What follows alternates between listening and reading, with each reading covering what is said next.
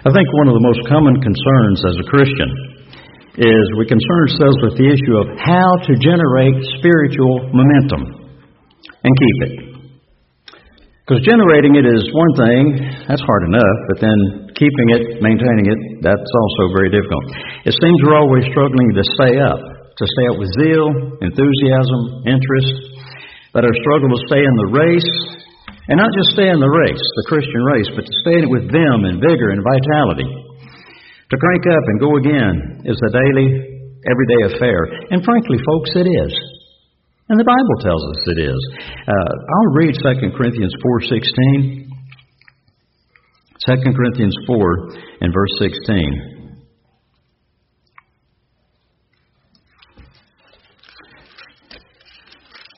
Paul speaks to this. He says, For which cause we faint not, we don't quit, we don't fail.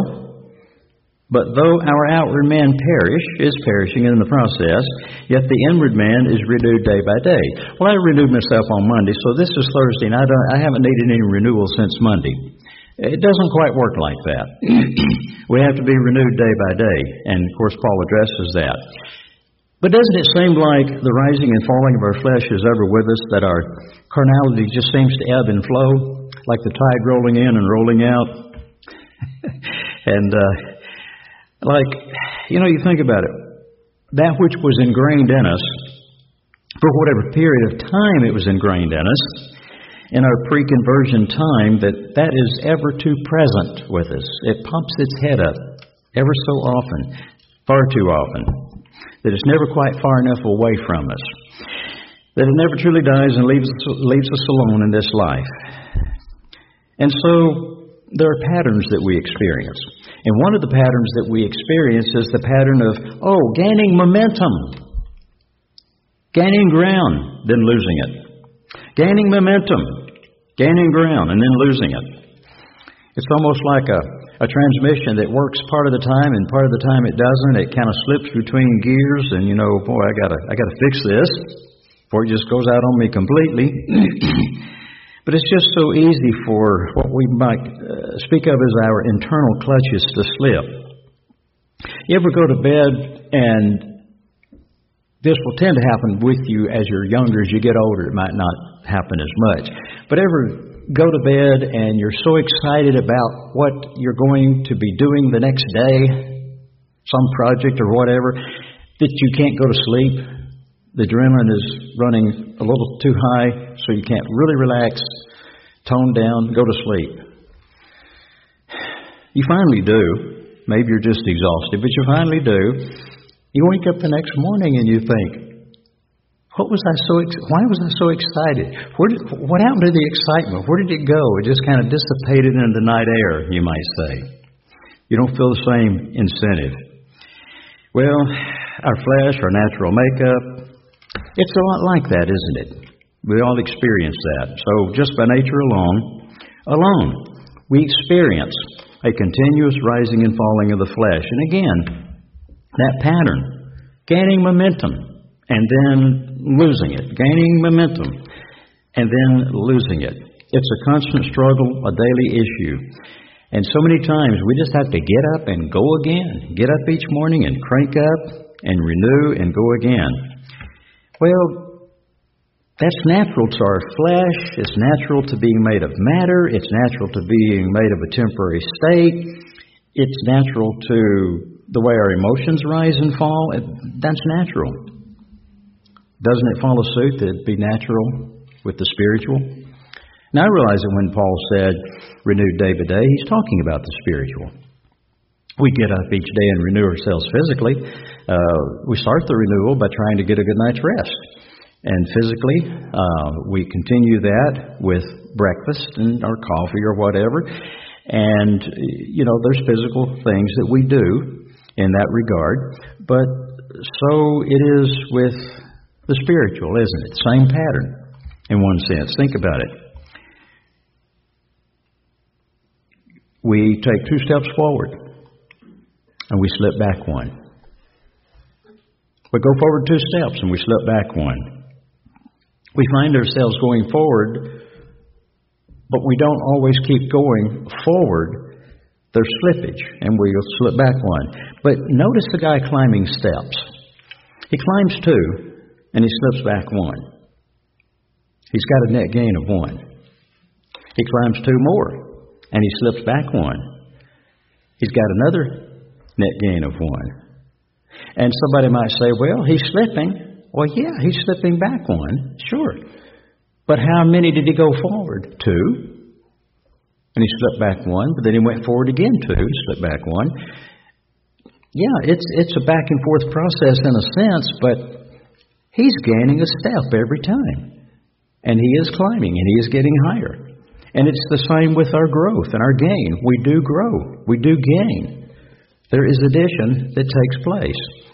And and because we keep making the effort, and that effort is blessed and backed by God, because we have a non-stop. We have a non-quit. We have a non-stop and a non-quit, non-give up attitude. That's our approach. That's a perspective. But it is a daily struggle. It's a daily struggle. And sadly, sometimes some people get tired of the struggle and they just quit. They fade away. They don't consider it's worth it. Or they get discouraged because they did step back a step, but they don't notice that they went forward too and they gained one. So, hey, don't give up.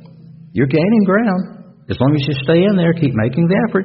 Just because you slip back one, okay, go forward and take two more. You're going to gain. May not be as much as you want to, may not be what you, you think you, you really should have gotten out of the effort you put in, but keep doing it, keep doing it. Yeah, it's a daily struggle, dealing with the rising and falling of our flesh and its effect on us spiritually. It's a constant challenge. Cranking up and going again, capturing momentum and maintaining momentum. Remember, and I'm a firm believer in this because I've seen it in my personal life and I've seen it in the lives of others. Make an effort. Give God something to bless. Keep doing. God sees that. He knows we make effort. And He appreciates it. And if I may use the, the word respect in regards to that, He respects the fact that we're making the effort and He will keep on supporting us and helping us and blessing us with it. I think uh, as Christians, along with this need, we see the relevance and the value of something that has to be intrinsic in the issue to help us to get momentum and to keep momentum and to keep going forward. And that's vision. That's vision. You know, we've all seen the uh, caricature or the cartoons or in, in some of the old movies, the racehorse and the jockey's got this long pole he's holding out as they're racing, and at the end of the pole there's a carrot dangling, and the horse, or an apple, and the horse is trying to get to it, and he's running faster and faster. And of course, it doesn't close the distance between the apple and his nose or mouth, but uh, the incentive. He can see what he thinks he's going to get. Well, vision, we can see not what we think we're going to get, but with vision, we can see what we know we're going to receive someday. You know, how is it, how is it to be able to maintain spiritual momentum without some vision involved? Uh, and frankly, it's impossible to have spiritual momentum without some vision involved because vision feeds the incentive. It feeds the incentive that helps make up that momentum. That's why vision is expressed in the Bible as such an important thing because it has a propelling power. It moves us. The value of seeing sharply in our minds. In our minds. I know one year at the feast I had the opening message at, uh, Panama City Beach, and I talked about how that um, painting a vision on the canvas of the mind how that the message and all would paint a vision on the canvas of the mind. What you can see in your mind in vision, and the more you can see it, the more real it is to you, and the more you attach to it and want that. To be able to envision total success someday. Someday, and you and I have a hard time understanding this because it's not part of our current pattern or experience but to be a spirit being as a son or daughter of God the Father, younger brother and sister of Jesus Christ, and to never crank down, to always be cranked up, to be filled with vim and vigor and vitality and energy, and never have the law, never have the ebbing away. The tide doesn't roll out, it stays in, so to speak. but to stay up, to be able to stay up. That that's that's a that is a reality or an experience that we don't have in this life while we're flesh and blood. Uh, we can get up, but it's very difficult to stay up. It's very difficult to to really attain to the zeal and enthusiasm that we want, but on top of that, to stay with that zeal and enthusiasm. But someday, someday, when we are in the kingdom of God, uh, that'll just be par for the course. Anyway, to reach out in our mind's eye, in vision, and draw the family of God right up next to us and picture, to be able to picture what is there for us in the ultimate success someday, and to hold that clearly and close in our mind's eye, it's undeniable in its relevance and value to capturing and maintaining spiritual momentum. You know, this scripture here in Romans 8:18, we've read it many a time. Romans 8:18. When you see something, you cannot unsee it. You see a picture of the Grand Canyon or anything else. It's an image that's now printed on the brain. You cannot unsee it. Paul in vision was given to see the future, he was given to see the third heaven, he was given to see the throne of God, he was given to see the things that were involved in the third heaven. He could not unsee it. Talk about powerful. This is why he said in verse 18, For I reckon that the sufferings of this present time are not worthy to be compared with the glory which shall be revealed in us. He saw what that glory would be like.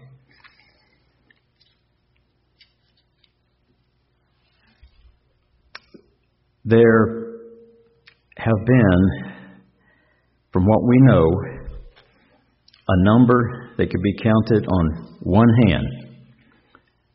Those who have been given to see with a vision so sharply as that, where it was literally planted on the mind because of what the eyes in vision were given to see. But that vision that Paul speaks of, even though other than such a tiny few they were aware of, that vision is still shared with the rest of us to a certain degree. We don't, we don't have the actual sight of it in the same way. It's not printed on our brains exactly the same way. But that vision is shared with the mind that's put next to the mind of God. And we as Christians are also pragmatic enough, practical enough, realistic enough to know that all of our incentives can't just involve things that are waiting out there in the future somewhere. That we need to have some closer in at hand. We need to experience some of them now, which is needed to help propel us, to help keep us encouraged. We realize this, and so does God. And so, as usual, God is, very, is way ahead of us in recognizing and supplying need. So God has set up a what I call a mainframe or a spiritual framework. You could use either either phrase, either term, uh, kind of one and the same. A mainframe or a spiritual framework in which these things can and will be accomplished. It's a spiritual framework. It's a mainframe that generates and maintains spiritual momentum. It's a framework, spiritual framework, mainframe, that we can arise every morning and begin to set ourselves into. It delivers. It produces spiritual momentum, spiritual functioning and performing. And again, I call it the spiritual mainframe or the spiritual framework, uh, either one. You know, we computers computers have so advanced, obviously, since they first came out. It's unreal how much they've advanced. And now, of course, we're dealing with uh, AI, artificial intelligence, with all of its uh, good possibilities as well as its very evil possibilities. And man's way is never to uh, have only good with no evil involved, the tree of the knowledge of good and evil. Evil is always involved to some degree and sometimes in an overpowering way. But computers have really advanced. And so many of the things that were once uh, the way it was done has uh, and have moved on to uh, much deeper and more profound technical ways and means, chips and everything. But the computer system that was designed and built around and all tied into the mainframe. Remember that term, how that term was used? Uh, the mainframe, uh, the computer mainframe. All tied into the mainframe. Well, this is the mainframe of Christianity. This is the mainframe of our Christian calling. This is what we've been going through these past few weeks. This is what Matthew 5, 6, and 7 are all about. So, what I'm dealing with today is part 6 Fulfilling the Christian Calling, part 6. Matthew 5, 6 and 7 is a definition of, and it's also because it could be synonymously used, this word could be used, synopsis. It's a synopsis of what is needed for true Christianity.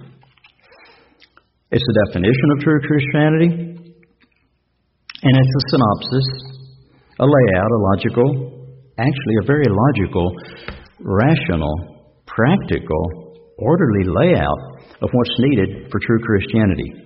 And here's what's interesting about Matthew 5 and 6 and 7 is that nowhere else in God's Word will you find a definition or a synopsis that is both so specific and yet so thorough in frameworking or mainframing the Christian calling. It's not there anywhere else.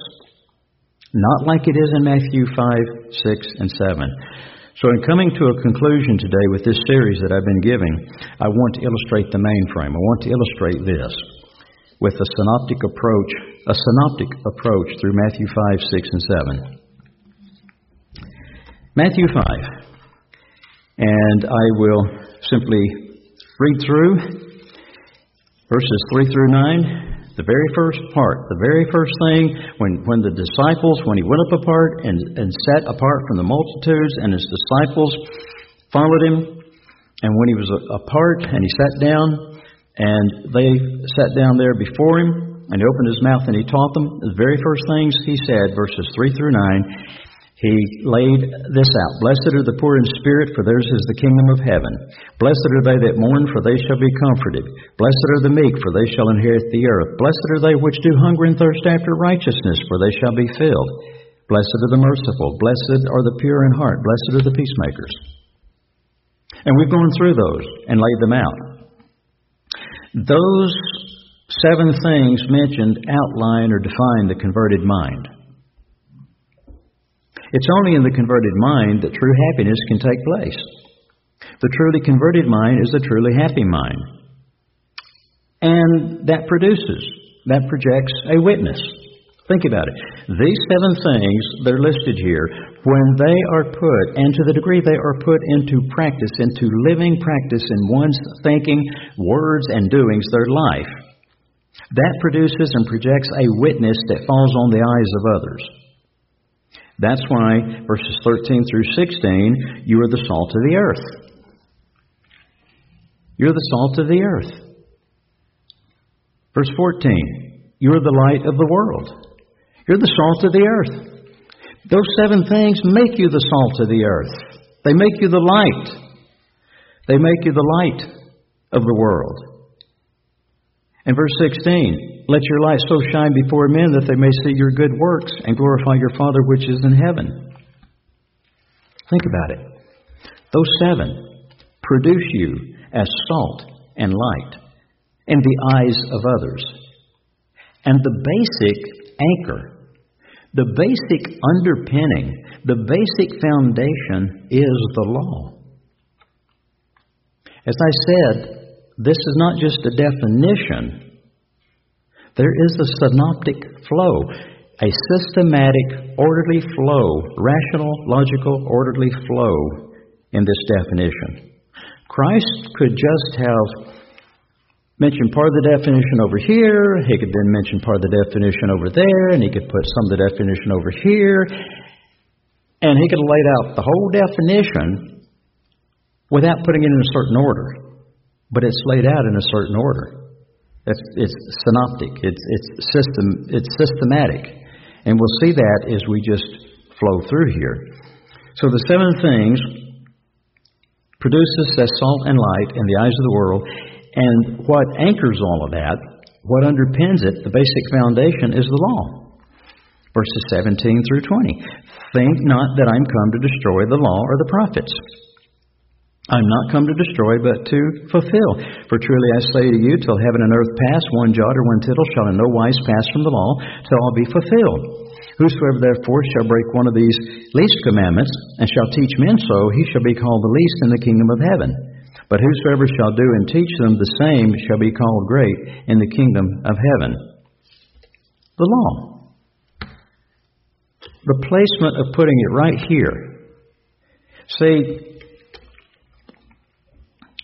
David's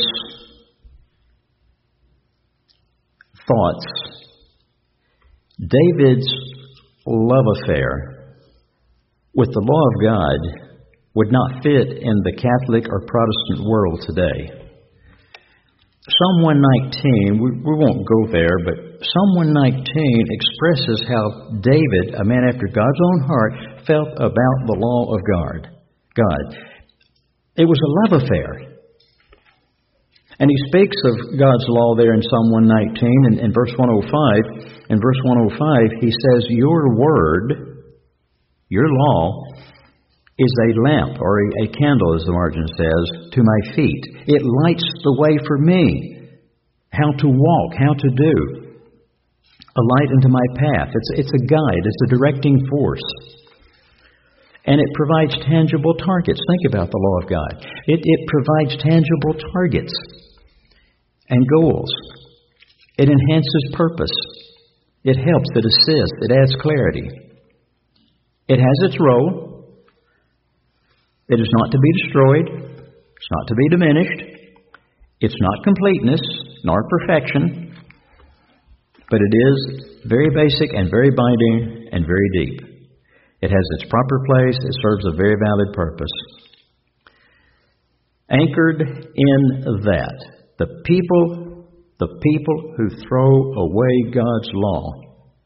I don't care how good minded they are, how sincere they are, and they can have some good principles they practice, but there's no chance for their minds to be deeply converted, to come to what God calls conversion, deep conversion, when they reject the law of God. Because Christ's mind was one that accepts the law of God God the Father promotes His law, and those who reject that law, they're rejecting the mind of God. They don't realize it. Not saying they're, they know what they're doing. I'm just saying that the deep conversion of God cannot take place in them. So, right here with Christ laying out those seven things and about how that'll make you a witness of salt and light, you're underpinned by the law of God which anchors you and establishes a way of life. Then we get to what can destroy those seven things that make up the converted mind. What can destroy you as salt? What can destroy you as light? What can make you not care about the law? We get to anger, don't we? In verses 21 through 26, where it's pointed out what you've got to be on guard against here and what really is, is heart and core at, at the center and bottom line of all of that is anger. And we've gone through in part four. I finished up that message with anger, with the issue of anger, uh, the dangers of anger. But then in part five, I dealt with the whole sermon really broke anger down so we could really have a better, deeper understanding of it. Anger. Christ puts it in right here in this synoptic flow because beware what holds the potential to break up your marriage. Beware of what holds the potential to break up your relationships, to break up your Christianity, to break up your character. Beware what holds the potential to break up the converted mind. And there's a reason, again, why he puts it in right here. It has the power to strip the savor, the flavor from the salt. It has the power to dim or turn out the light, to shut down the witness. Beware what holds the potential to burn away care and reason and appeal. Beware of what has the power to trash your vows, your relationships, your marriage, and to set you upon a trail of revenge.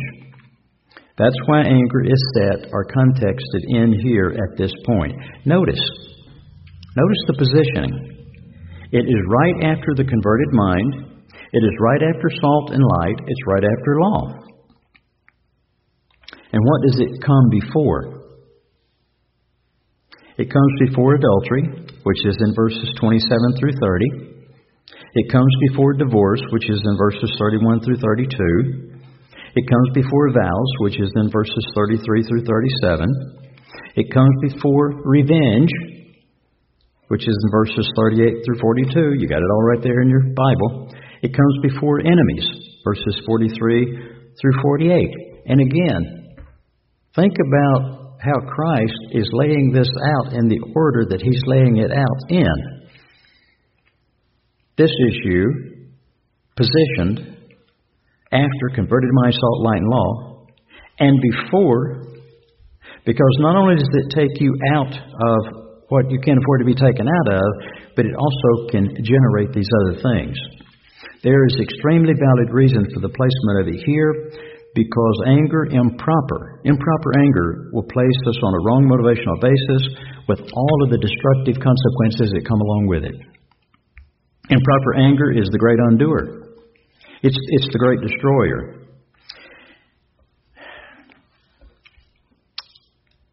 Over my lifetime, and obviously due to the nature of my calling, I've obviously had exposure to a lot of people and a lot of situations.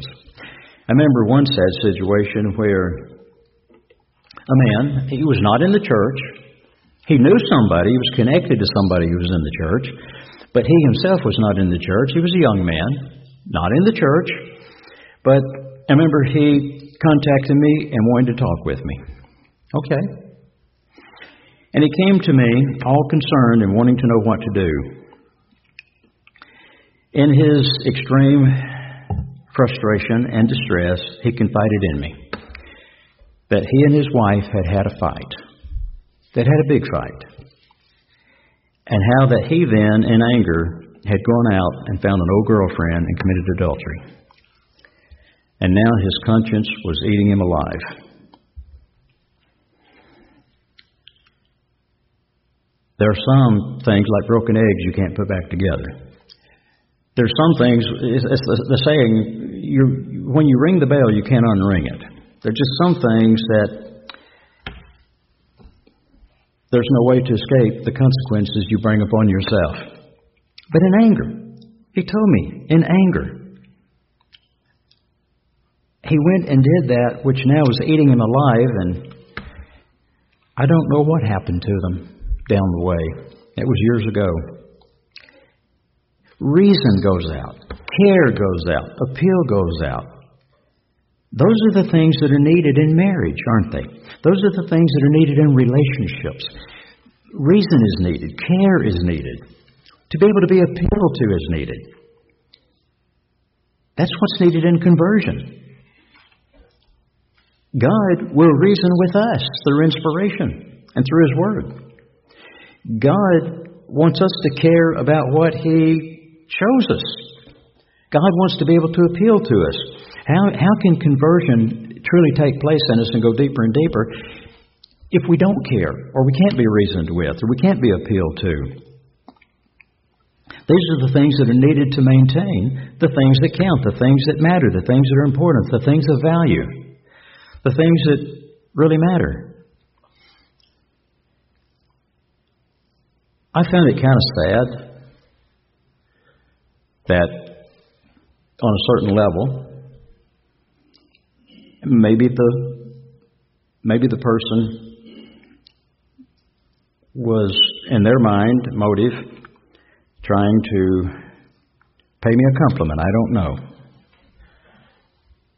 But when Angela's troubles here after we moved to Rome, and she had to have those initial surgeries and all, a member commented to me about how, you know, a lot of men would just be out of there. They would, they would, they wouldn't deal with all that. They'd just be gone. Like it's commendable that you're standing by her. Maybe the person thought they were somehow giving me a compliment. At least I will assume that.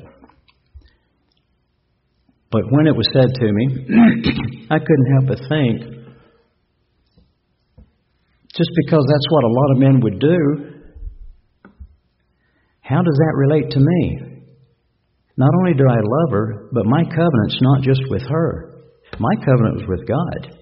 If I break my covenant with her, I'm breaking my covenant with God because I covenanted with God, with her, before God, with Him, and took my vows before Him.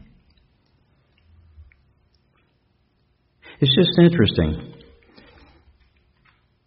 Being able to be reasoned with, being able to care, being able to be appealed to, that is so important for relationships and marriage and conversion, especially especially conversion. The things that are important, the things of value, the things that really matter. Again, in Matthew 5 there, verses 27 through 30, it talks about adultery. Verses 31 through 32 talks about divorce. 33 through 37 talks about vows. Again, anger, the issue of anger is set not just after the converted mind, so to speak, anchored in the law, and you as a witness, but before these things that are very important to think about and not fall prey to, fall into. I remember a man said to me years ago, and this was a very converted man, very converted man and a very, a, a very insightful individual. He said, You know, he said, we're told to love the one we could learn to hate the most. Now, that's an odd statement at first, just on the surface do you think about it. He said, We're told to love the one we could learn to hate most. And eh, we talked about it, and I thought about it, and I thought, you know, there's truth in that statement because you think about it. And this is why he said it, and I probed the reasons why he said it. He was faithful to his wife, he loved his wife, and uh, they had a long marriage. But he realized something about our makeup. How many divorced or former ex mates become enemies? I mean, formidable enemies. Now, not in every case. When two people divorce, go separate ways due to one or the other, both, whatever, it doesn't matter. Some do remain friends. Some may remain cordial. Uh, some do. But how many have we known that couldn't stand to be in the same room with the other one? Couldn't stand to look at them. If looks could kill, the other person would be dead, or they'd both be dead, whatever. We know that. We we know that uh, some become formidable enemies. He said we're told to love the one we could learn to hate most. Well, what's behind some of that thinking? Well, maybe some something like this. Uh, our mate is the one we live most open with. There's no human being on the planet that you live as open with as you do with your mate. This is the one that we're most exposed to. Uh, this is the one that we're most vulnerable with. This is the one human being that we're most likely to go from hero to zero with. From uh, hero to heel with. This is the one human being that we live the closest with. You think about that.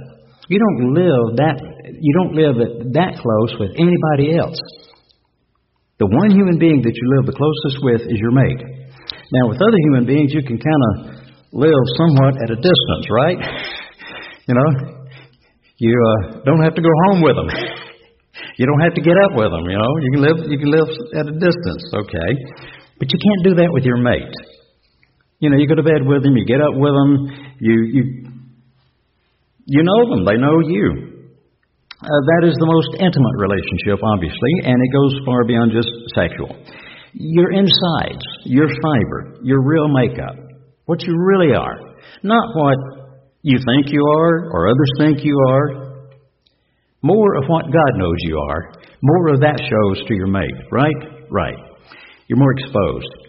And as I've said, your mate, your mate is your closest brother or sister. Think about that. Uh, love your neighbor as yourself. Well, your mate is your closest brother or sister. And that is one reason why marriage, and due to the closeness of the relationship where that's your closest brother or your closest sister, that's why it is so crucial in God's sight. And we could read statements like, uh, okay, 1 John 4.20 says this. In 1 John 4 and verse 20, it says this.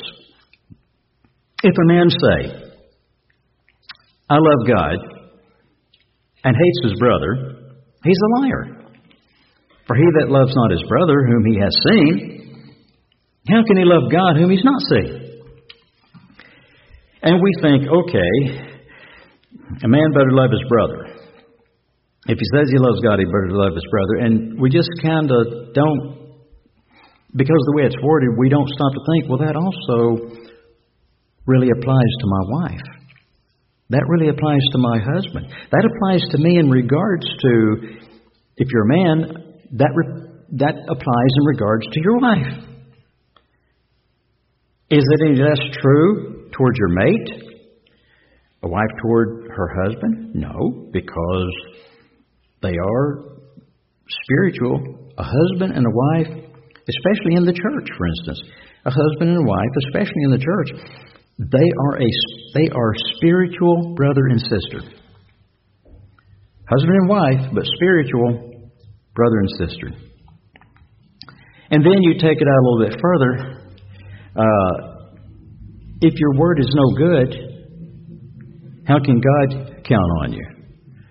Um, the member that thought maybe they were paying me a compliment, and they, they, I think, meant it that way, but it's like, it's like I had an option.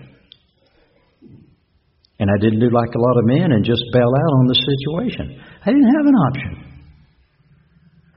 Didn't have an option due to love. I didn't have an option due to God. I didn't have an option due to the fact that I'm trying to operate as a converted individual who loves God and loves his wife. And realizing that, although it doesn't say mate in this, if this applies this way that John speaks of here, then it also applies to mates. It's a matter of integrity. It's a matter of trust. It's a matter of faithfulness. And I think God looks at our actions with others many times to take a fair measure of how our actions will be with Him. And then uh, again, here in, in chapter 5, verses 38 through 42, you deal with revenge. And, and, and again, these things that are currently being listed, that I'm currently going through, are things that anger will set you on. That the wrong anger, anger improperly handled, anger of a type and nature that shouldn't be allowed to take root, will cause these things, put you on a trail of these things. So you have revenge dealt with, verses 38 through 42. And then Christ lays on the heavy responsibility, verses 43 through 48, Matthew 5, verses 43 through 48. And I'm not going to go through and read all of it for sake of time, but I just want to lay out that synoptic flow. Love your enemies. Now that's tough. Love your enemies. See, revenge is not an act of love. And there's issues related, separate and related, that I'd like to deal with at some future time, God willing. But revenge is not an act of love. And if it is felt and it's desired, where is it felt and desired? It's, it's felt and desired most strongly toward our enemies. I mean, you don't you don't walk the sidewalk or walk through a store and see people you don't even know and and feel any hate or any need for revenge against them? I mean, if you do, you're really weird. you, you know, they're just strangers. And you could even have feelings of pity for them.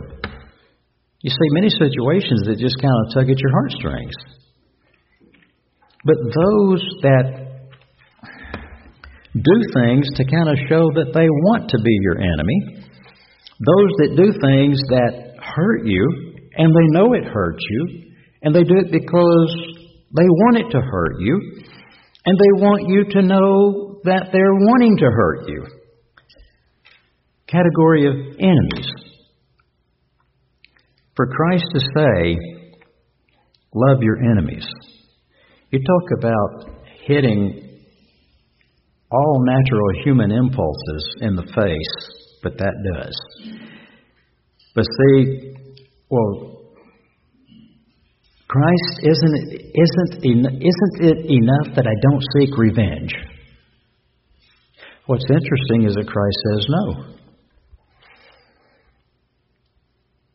Isn't it enough that I don't seek revenge? No, that's not good enough. And I'll deal with that more fully at a future time, but you've got to love your enemies. The guy who just at least it appeared like he deliberately tried to run you off the road and wreck you. Who's now just on down the way run off the road and crashed into a tree. You got a choice. You can go flying by, thumb your nose at the scene, laugh about he got his, or you can show some outgoing concern. You can stop, get out, see if he's hurt, what you can do to help him, call an ambulance, whatever. But see, loving your enemies is a true test of Christian love. And that's what really proves it. And let me just be frank and say, because I, I do try to be realistic, most people initially in their conversion are not up to that par. it takes time, it takes growth and realization. And then, of course, you got Matthew 6, verses 1 through 4, uh, about uh, doing alms. And, and it really gets into and, and is, is talking about love, or agape type is what it's talking about. True, true love, God, God's love, uh, when you check it out. And what he really is beginning to get into in, in chapter 6 there is that True love, God's love, is the only kind that truly has the power to override hate, to override hurt, to override revenge. If you just have natural human love, that in and only of itself, good luck in overcoming hurt and harm, hate and revenge. Because humanly, even when some bring themselves not to hate and not to seek revenge, they can't seem to bring themselves to handle the hurt and to go on and to function fully and properly with the one who has hurt them. True give versus get. True godly love, which is a fiber, deep, motivational factor in philosophy, can only be empowered by and through a relationship with God. This is why synoptically, systematically, you come in verses 5 through 15, chapter 6, verses 5 through 15, and then in, in chapter 6, verses 16 through 18, you come to prayer and fasting. Because you're not going to be able to fill the bill just on your own power alone, on your human kindness or whatever. It's going to take the love of God to really override the hurts, the harms, to avoid revenge, all of that. So prayer and fasting come into play in what he says here.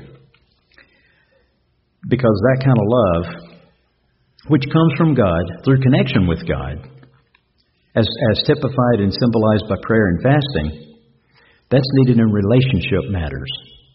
That's needed where strength matters, a matter of strengthening, and it comes through an active relationship with God. And then that leads into what I call the true riches. The true riches, true wealth. Verses uh, 19 through 21 deal with riches. Verses 19 through 21. And true riches, true wealth, is pursued through singleness of purpose. And you find the singleness of purpose mentioned in verses 22 through 23. The light of the eye, the singleness, not being sidetracked or blinded by what? Materialism, fear,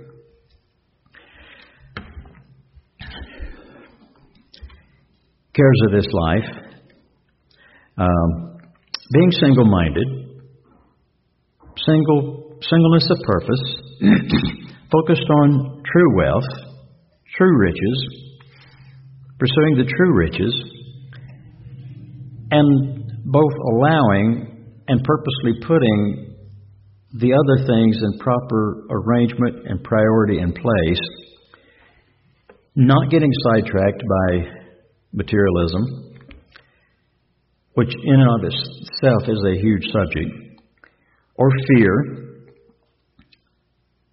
or cares of this life. And of course, verses 24 through 34, Matthew 6, 24 through 34, talks about possessions, not letting them get in the way. We're not talking about the issue of applying yourself responsibly to proper priority and all of that, but not letting those things get in the way. Seeking true success through keeping God first. And it's interesting that verse 33, the, the verse, a verse that we use so often because it is so important to our calling, put right smack here in the flow of things, but seek you first. It's not the only thing to seek that's right and good and proper, but it is the thing that must be first. Seek you first the kingdom of God and be seeking first also, see, his righteousness.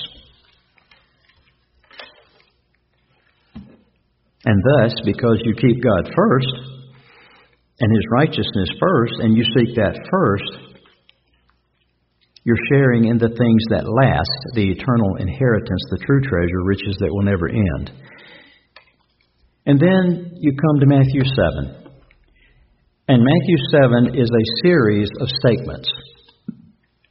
What it is, it's a series of summation statements given in the form of a warning. He's gone through chapter 5, chapter 6, and yes, there are, there are warnings in those too. There's some warnings there, yes.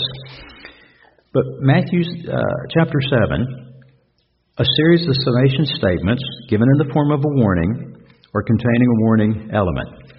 And he starts off with, in verses 1 through 6, judging, and we're not talking about righteous judgment, righteous judging. The Bible, God admonishes us to learn how to do righteous judging. But, but what he's talking about here is the self righteous, condemning type judging, where you're, as we would say, judgmental and condemning. You have to really be careful not to fall into a self righteous, condemning frame of mind. You've got to stay away from it. Because what does it do? It will negate the love of God. It will negate the love of God. It will change our purpose. It will change our focus. It will change our desire. And then verses 7 through 12, talking about seeking, verses 7 through 12, when it talks about seeking, seeking means to actively pursue. Not passively, but actively. Actively pursue. Uh, that section expresses desire and effort, what I call spiritual work ethic. Spiritual work ethic, because God is not going to automatically hand us His family, His kingdom on a silver platter. It wouldn't be good for you or me. God could have just made us, created us as spirit beings in His family from the beginning of our existence. That's how He could have done it. How would that have been any different than creating the angels and, as we know, a third turned against God? So if he just said, I'm going to have a family, I'll just make sons and daughters spirit beings to begin with, how would he know which ones of us would stay faithful to him and which ones of us wouldn't?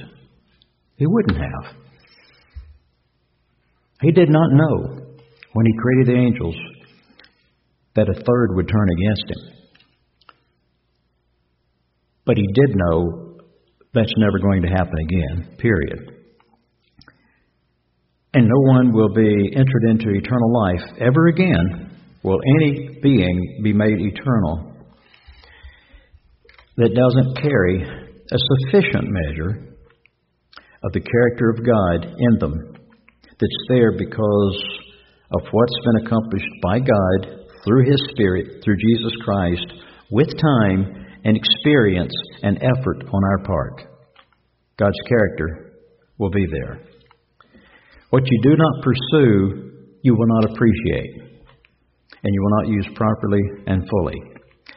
And besides, hey, it's going to be a challenge. It, it's, it's not going to be easy street. Notice Matthew 7, verse 13. Enter you in the straight gate, for wide is the gate and broad is the way. It comes easy. That leads to destruction. It's, it's the natural way, and it comes easy. You don't even have to work at it. You just fall into it. And many there be which go therein. But see, because straight is the gate and narrow is the way. It's straight, it's narrow, which leads to life, and few there be that find it.